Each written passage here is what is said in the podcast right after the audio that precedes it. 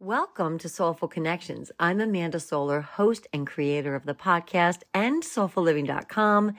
This is the place people will connect you to their stories, their journeys, and how they've found meaning in their lives. Join us. Let's connect. Connection.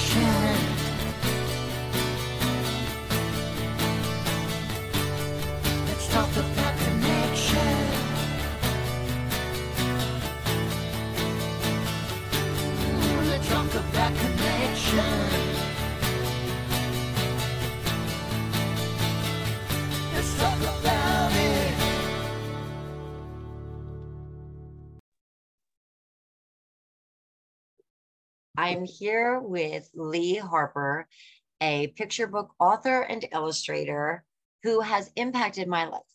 Because, Lee, I love your renderings. I feel like, you know, Woolbur is a person that's been part of our life. Your turkeys, the monkeys in, is it, is it, um, looking for the easy life, I think you're for the- probably referring to. can I tell you something?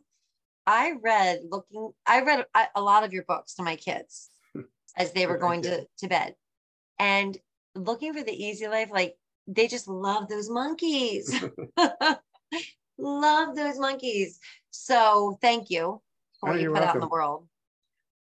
I love That it. one hasn't been read quite as much as uh, some of my other books. It was a little misunderstood, I think. I love that book. So, you know, I love Woolbur. I mean, I love them all. It was the most famous author I ever worked for, Walter Dean Myers. So it was, it was quite an honor to illustrate for him.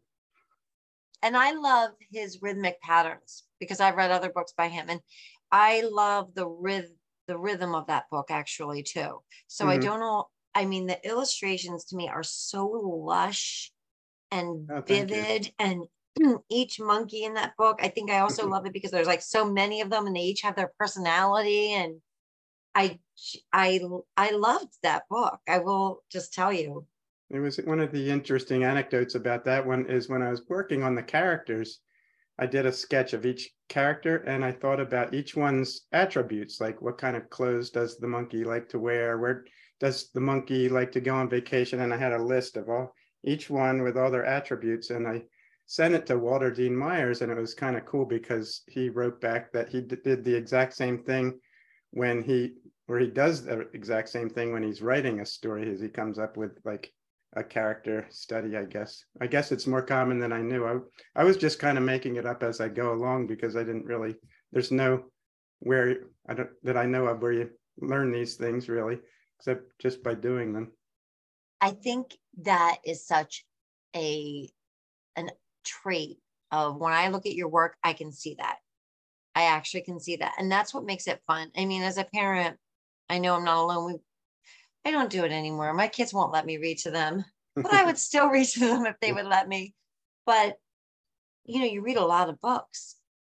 So you have to make it enjoyable for yourself. At least that's the way I loved it. So when there's a great little character or, you know, something that the kids can kind of latch onto Mhm. and either laugh. I mean, I think that I love laughter and I think that impacts them and individuality. So all of those things I i'd think are love to just hear you read uh, looking for the easy life sometime i'm always Oh. curious to see what kind of voices people use for the different characters because i had a voice in my head when i was working on them that was another thing i like to think of like whose voice do they have like betty lou it was uh, um, gloria uh, not, is it gloria childs julia childs Yeah. she had that voice so i had oh interesting. bob newhart was uh, beauregard's voice like i just have these like I, Yes. I try to be able to hear them and as Okay, I'm gonna have to go back and read it and hear my own voice.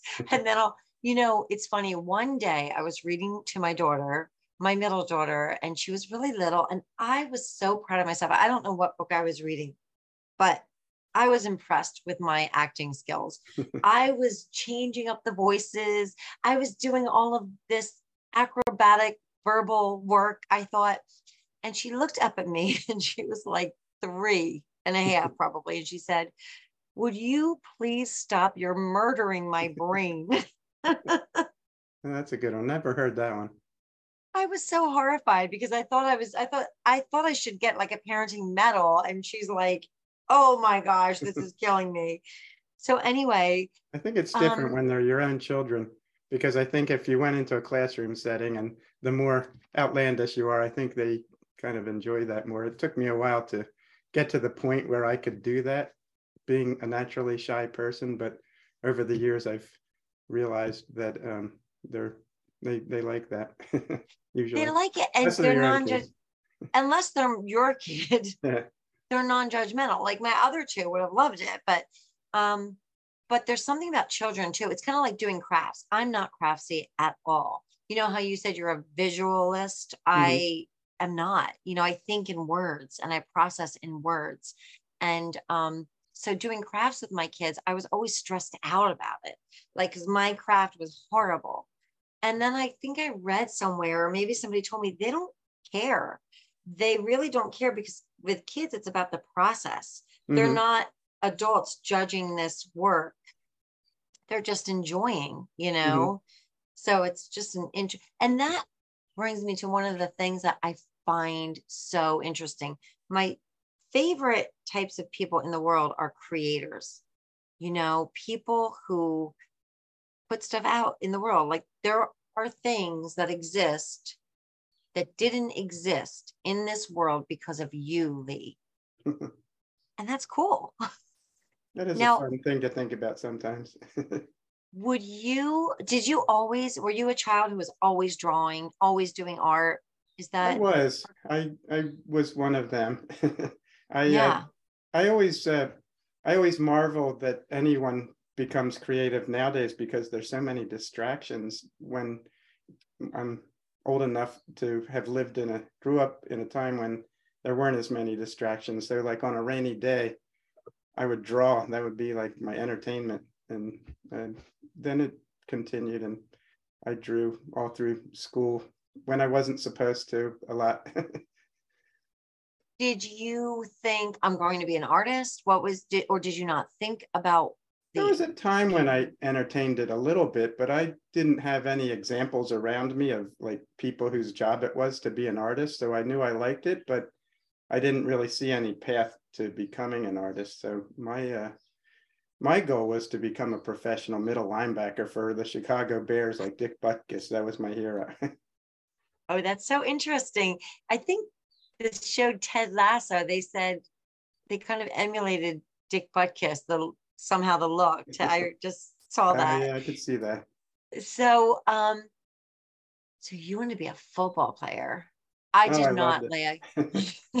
no relatability there. So, and did you go to like? Did you go to school after high school? Did you continue your education? Did you get a job? Like, what was that path like? After high school, I, I left home early, um, had some difficulties in my childhood, and ended up uh, living in Michigan. And I went to high school out there and um, started working pretty early, just regular, whatever jobs I could find. And then um, Wow. my sister, I was living with her in Michigan. She was going to uh, Michigan, and uh, she got she went to UConn, and I went with her. And there happened to be a really great school in a town called uh, Norwich, Connecticut, that had this incredible art department. So I just really lucked out. There was an art teacher there who took me under his wing, and and uh, that was uh, that was my high school experience, and that was that was a big uh, turning point in my life when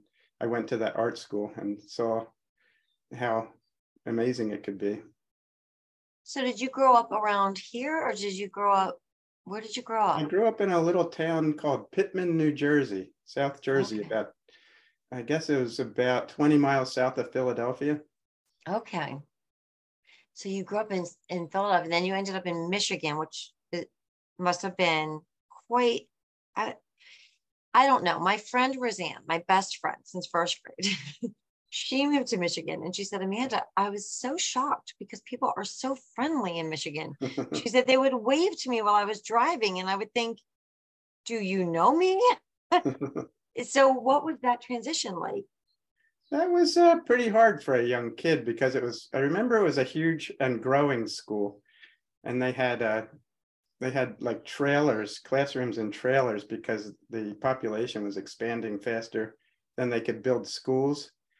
And being a quiet kid, um, I didn't really make a lot of friends easy at that point in my life. So it was, and I was not there for a real long time. So I didn't really, and after school, I was working. So I didn't really get a real sense of the place, to be honest. I wasn't there that long. Yes. So I just have a, a side question to ask you because it's always interesting to me. And especially when you're talking about just making friends, what trait do you look for in people, like prospective friends or friends? What is your, what do you like about certain people? Uh, humor is important to me. I always like someone with a sense of humor. hmm and uh, Yeah. I don't know, like people who are compassionate towards other people, I think is a quality that I like in people. Yeah. And I, like you, I sort of gra- gravitate toward creative people too. Yeah. Yeah. Um, so then you graduate high school, loving art and having found a little home. And then where did you go? So let's see, uh, it was the Norwich Free Academy. And they Right. really, uh, there was a teacher, Frank Novak, who kind of took me in under his wing and he helped me get a uh, portfolio together that got me a half tuition scholarship to the Pennsylvania Academy of Fine Arts. That's phenomenal. So that's in Philadelphia. And that kind of got me going in the artistic direction. Wow. Did you feel like I found my home? I love this. This is what I'm going to do. I did. It was really nice because there was they had a Slater museum. It was called the Slater Museum, and they had uh, casts to work from, which was really unusual for a high school to have like this whole building dedicated to art with casts and everything. And the people, the other kids who you could kind of major in art in this high school. So Oh, how the- cool. I That's so cool. feel like, oh, I'm around like, you often feel like an oddball when you're an artist in like a regular Yes. high school. So I felt it was nice to uh, have other people with the same interest. Yep, I can around with. totally understand that. So how did you go from this to where you are now to Oh You know. boy, it was a long.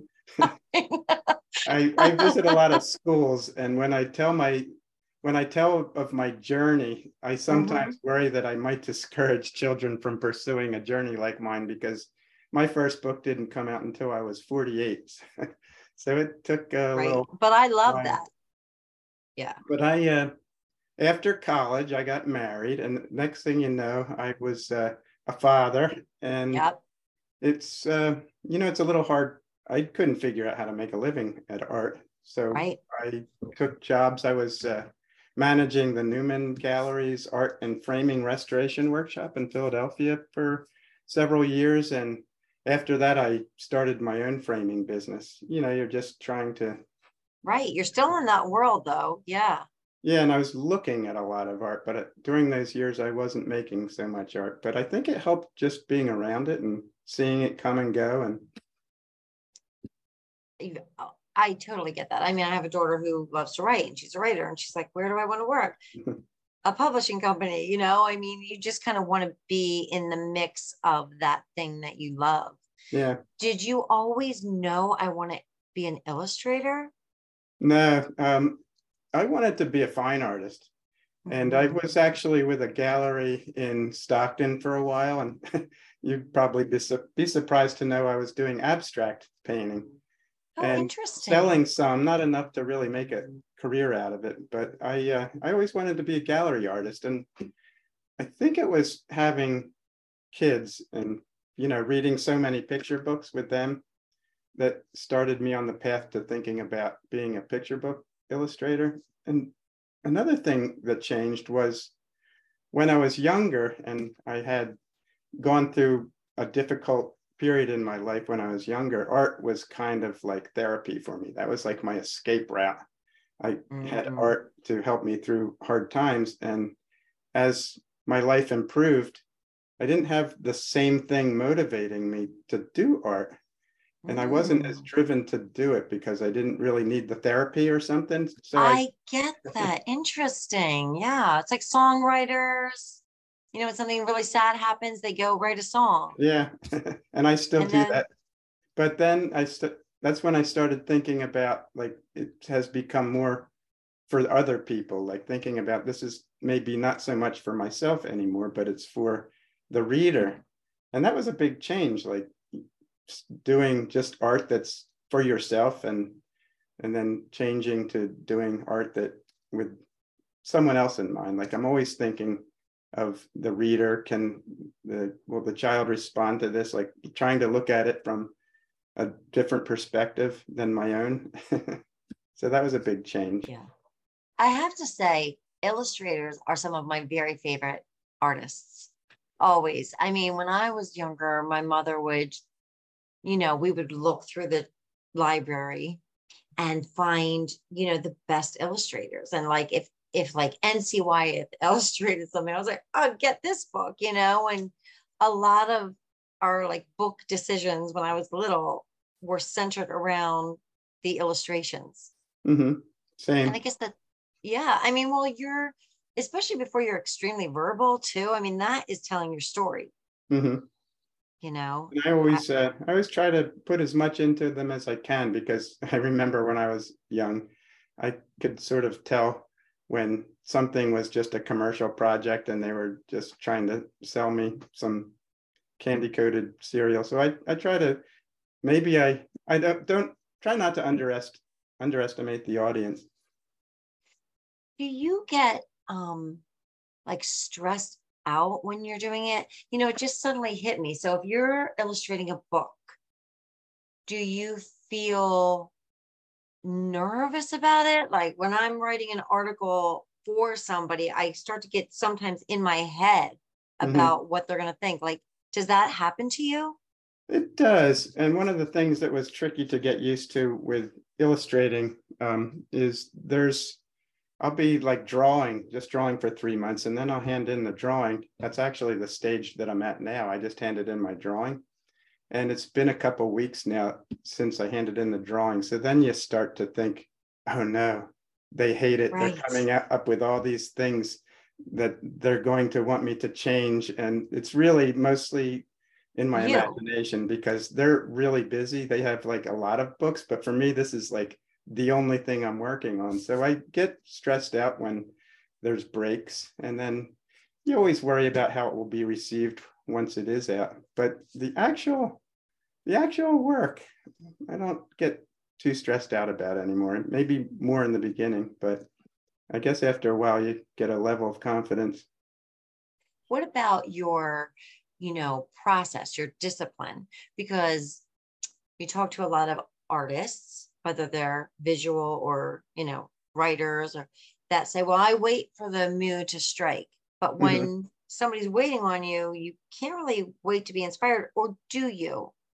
What is Well, your I- process? Uh, my process, what helps me is I have, this is my schedule I'm going on by right now. And I have, uh, I have to break it down because a book is a long process. Like these, uh, the ones that I'm working on now have been the Turkey Trouble series, which has really taken off. And they're 40 pages and it's a lot of work. They're all very detailed, lots of details in all of them. And so I find that I just break it into like on by 316, I had to have two pages two and three drawn. And that sort of uh, takes a little of the pressure off because it's like, oh, I, that's no big deal to draw this page in a day. And you make that schedule for yourself. Mm-hmm. Yeah, so usually they'll they'll have a project in mind for me. I'll, I'll get the manuscript, and uh, this is my uh, I think this this is my new one. Make sure. that- Oh, okay. So you get the manuscript. Turkey's. Birthday Bash by Wendy Silvano. So this is the one I just finished the drawings for. So I'll get the manuscript, I'll review it, and I'll think about like what I've got going on in my life. Like if I have a, a ton of school visits, I try to fact, I try to think of everything, like really think how long is this actually going to take? And then I'll get back to them and say, I think I can have it by this date, and then they'll write that into the contract. And once it's in the contract, then there is a little pressure to, you don't want to be late if you want to keep working. And uh, my publishers have been very um, good with me as far as giving me the time that I need, which I'm really appreciative, appreciate. So, like, what does life look like? You're at in your job. Like, what does it look like? You have school visits. You have to. What What does your What is your life like? It's funny, my working life, well, I have the farming life Yes, and the right, working because- life, the, my, the real job that pays the bills or helps pays, pay the bills. So they're kind of totally different things. The farm life is more regimented. It's Krista, my wife Krista does the mornings with the animals. She goes out, lets the chickens out of the coop, feeds the animals and whatever needs to be done, she does the mornings. And I'm an early, I work, I start work early. I'm in the studio by seven or eight each day. And, but I usually knock it off by three or four, and then that's when I do the farm things. With um, the illustrating side of what I do, it really changes from time to time. It really it depends. Right now, I'm in the waiting stage to get notes back from my editor, so I'm doing things like uh, working on I build chicken coops or pig pens or mend fences and things like that when I have the breaks. It kind of works out somehow. Um, sometimes I might just be drawing every day. And once I get the revisions approved for what I'm working on now, then I'll be painting for five or six months, just painting every day. So it really depends. And then I mix in with that school visits, which um, from year to year, that can really change from 30 I think was the busiest year I ever had. This year, I think I might have done about 10 school visits. So Wow. it's uh, something, it's always something different. Well, I just have to say, it's interesting that you even have this farming life that you're talking about. Your wife, Krista, is a lawyer. So I, I- kind of chuckled when you said she has the morning duties. It's not what you would typically think when Yeah. you say that somebody's an attorney. What made you guys want this extra stuff in your life? Sheep. I don't know. We always uh, dreamed of it. I know Krista, she always had her garden in the backyard, and that was kind of like her happy place is that garden. And we always thought we might like to have a little bit more land to do some more with. It was a dream, and uh, we kind of thought it might happen later in our life, but um, there was uh, family circumstances uh, changed all that, and we ended up making the big jump a little earlier than we thought. And it was uh, a crazy time, it's a big transition, but um, we're both loving it. And can I ask, what was your like big break?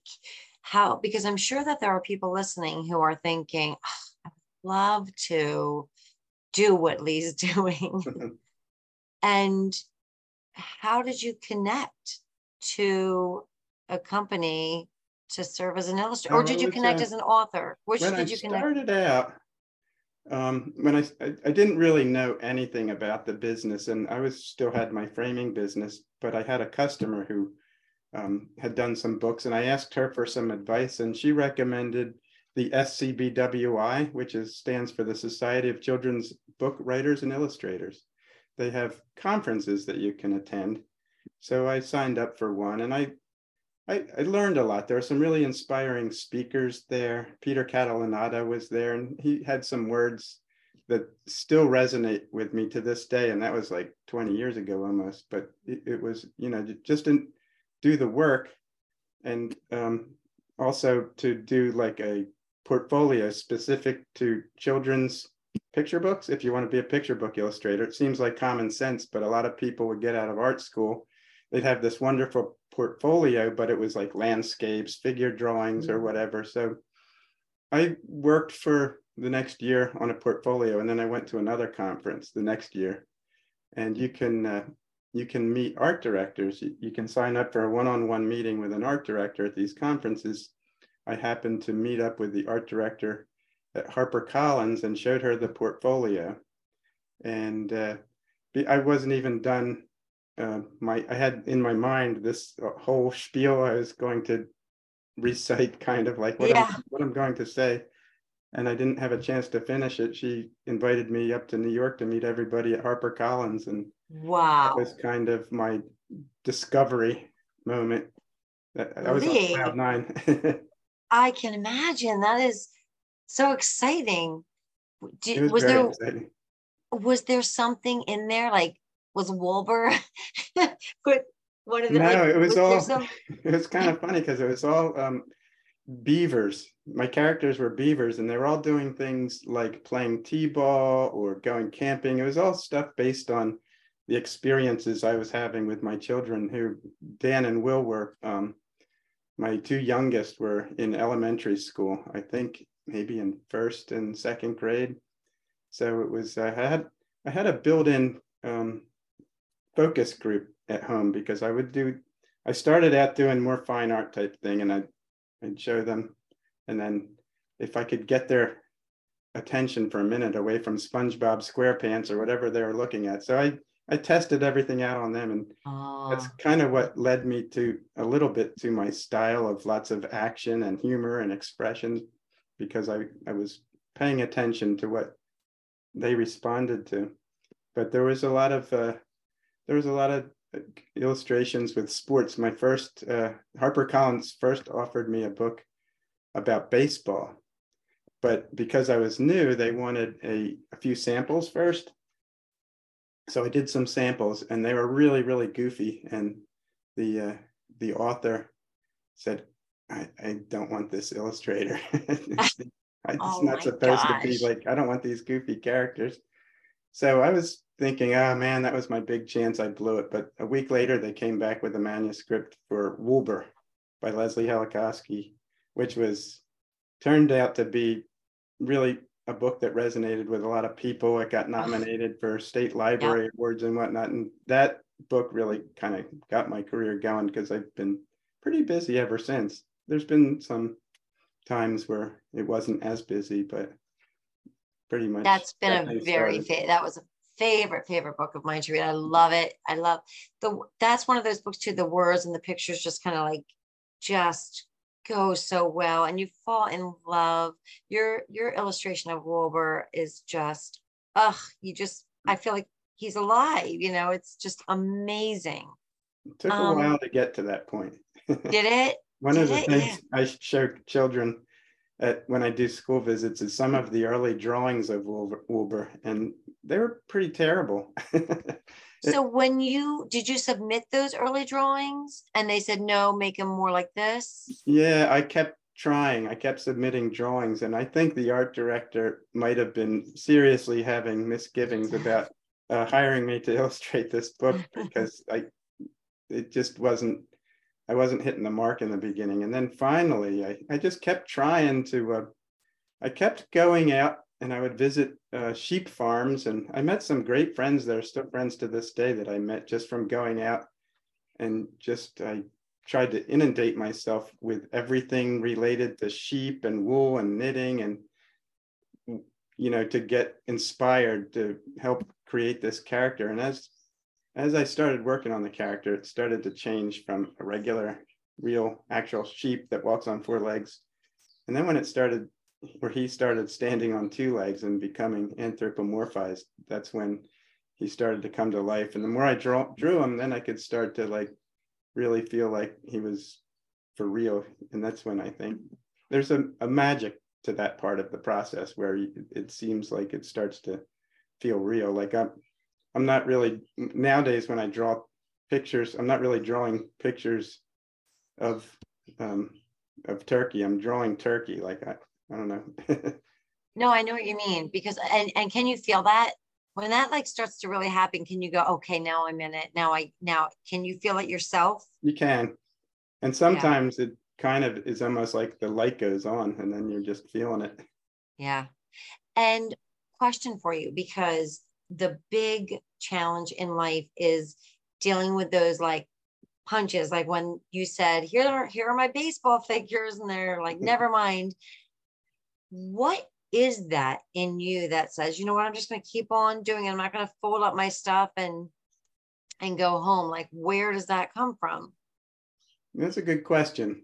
I'm not really sure. Um, I was I've been thinking about things like that more recently as you get older. You, maybe I've been more Mhm. retrospective. Um, some of it I think might be like I'm making amends for past things I might have done wrong in in my youth, and that I feel like I just have to work extra hard to make up for some things. Might be like I don't consciously think that, but I might.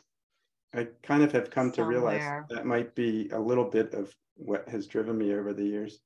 Because I- sometimes it's ridiculous how much work I've put into this thing and the amount of rejection I received. I think Right. logical person might think, okay, maybe I'll just like go back to my regular work. You know what? It's interesting because I think sometimes when if it's rooted in something that is unhappy or difficult or hard to, it was a hard experience. Sometimes those experiences are what kind of or give us that motor within for good or for bad, you know, that just propel us. And yet at the same time, I, I think you're so wise to kind of look at that because I always talk about the fact that within many of us, not all of us, but within a, a I want to almost say most, there's this weird little thing like, am I worthy? It's like we're all here, we're all alive, Mhm. we're all human doing human things. Of course, you did bad things or made bad choices because everybody does. It comes with a package. You know, we're not saints. We're, you know, I feel like we wish we were more evolved and civilized than we actually are as human beings. Mhm. And then we're hard on ourselves when we're not that. And it's just, I think that's part of almost everybody's journey on some level if they're paying attention. Yeah, I agree. That You was one of the things that I learned that helped me uh, get past some of the things that troubled me is realizing it's pretty universal. Most people don't have this perfect life. And- No, I don't think, I don't think so. And, you know, as we're talking, um, one of my daughters walked by and she's the one who really loves to write. And I remember when she was like in middle school doing, dealing with some middle school angst, trauma, whatever. I said, you know, hey, listen, if you want to be a writer, you cannot afford to live a life where it says, um, you know, Janie woke up, she had her breakfast, she lived a great, perfect day. She went to bed, she woke up, and the next day was great. Who would read that book? Yeah. Who would watch that movie? You know, these are, you know, we are characters in our own like Greek tragedy or comedy or whatever it is. And of course, we have to overcome. It's part of the deal, you know? But it is interesting that I've been using a lot of farm analogies lately, but the other day I was, uh, Krista and I have been working on the trees around here, and there's one that had fallen over sideways, and we just never really got around to fixing it. So we finally got around to fixing it and putting it upright. And you could tell it sort of started to bend as it was growing. So now it's always going to have this weird bend in it, but I think it's going to be beautiful because of that, which is, I guess is sort of the same thing. that would be such a good book.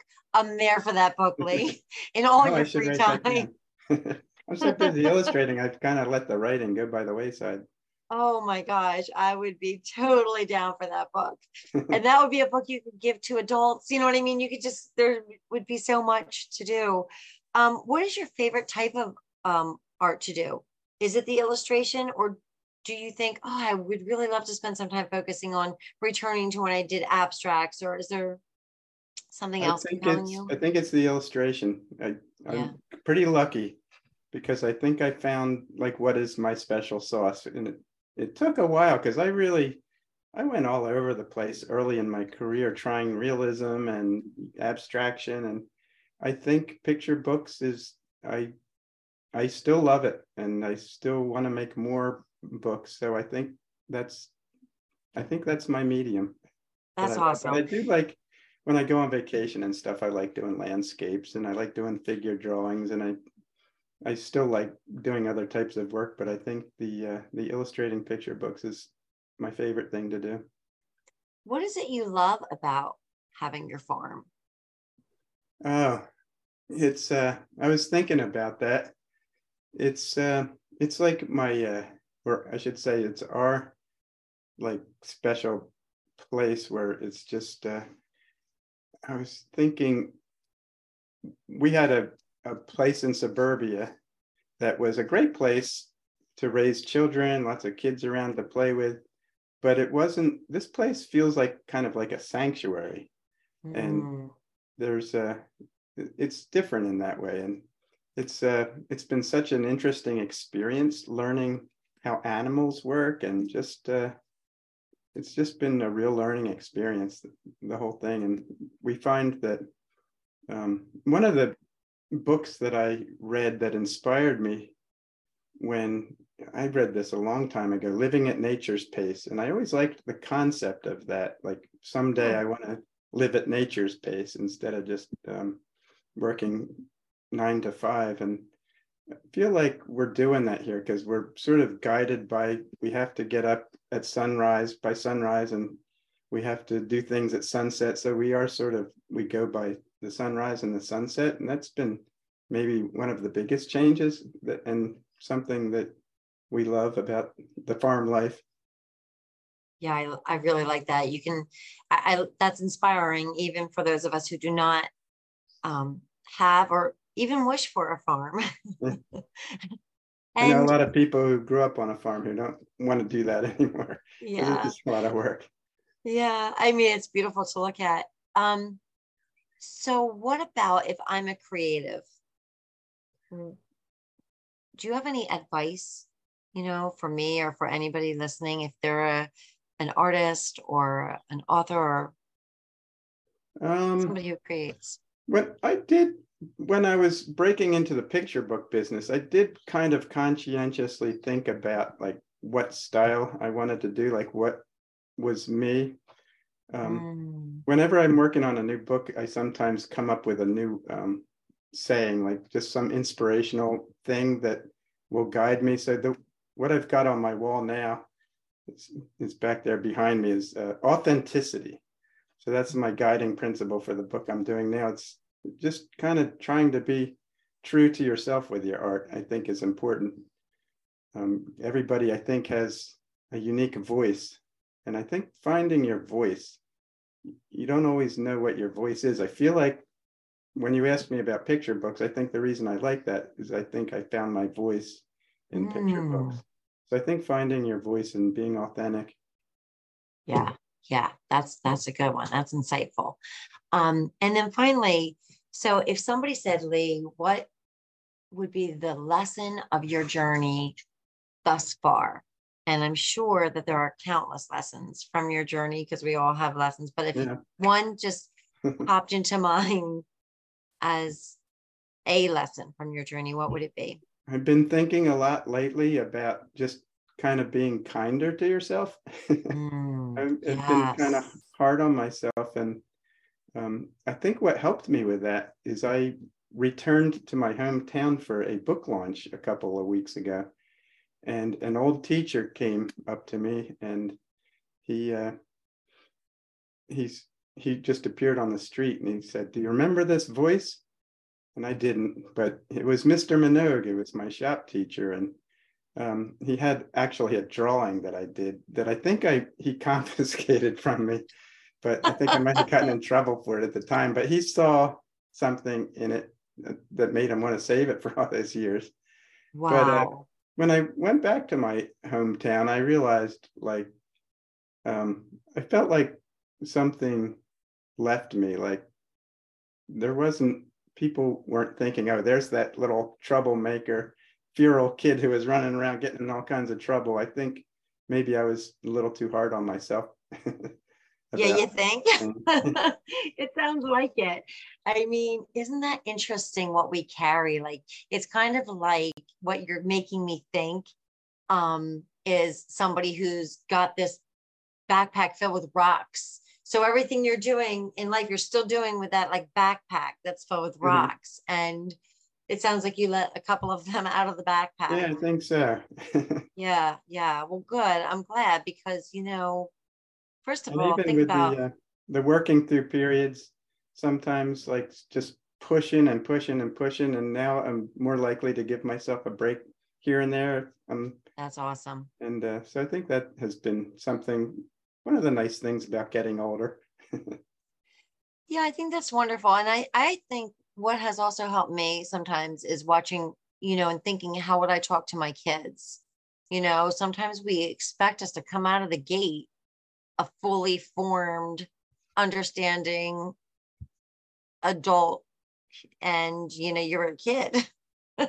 Yeah, And so, you know, it, it is really, uh, it's amazing what we kind of put onto ourselves. But I think that's a great, that's actually not only a great lesson for you, that's a great lesson for all of us that I think everybody can kind of look back and, you know, look at themselves, whether they look at a picture or look at themselves and just kind of think, yeah, you know, you probably just needed something you weren't getting. And let's just make sure that as as an adult, what when we have a little more control, we can just kind of give ourselves what it is in life that we are seeking ultimately, you know? Well, Lee, I just want to tell you once again, I love what you do. oh, thank you. I'm sure a lot of people say this to you, um, but you've just really put there's such a humanity. Even if I'm looking down at little animals, there's they're imbued with a humanity, and that's what makes them appealing. And I appreciate it. I appreciate you. I appreciate your work. So I thank love you. when people see that. Makes me Yeah. feel like I'm accomplishing what I'm trying to accomplish. So thank you. Thank you. And thanks for coming on the podcast. Oh, you're welcome. My pleasure. Thanks for listening. If you like this podcast, consider giving it a great rating and following all the things you do when you like a podcast. Thank you to William Aronson for writing, producing, recording the SolFul Connections theme song. And once again, thank you for listening. I hope you keep tuning in.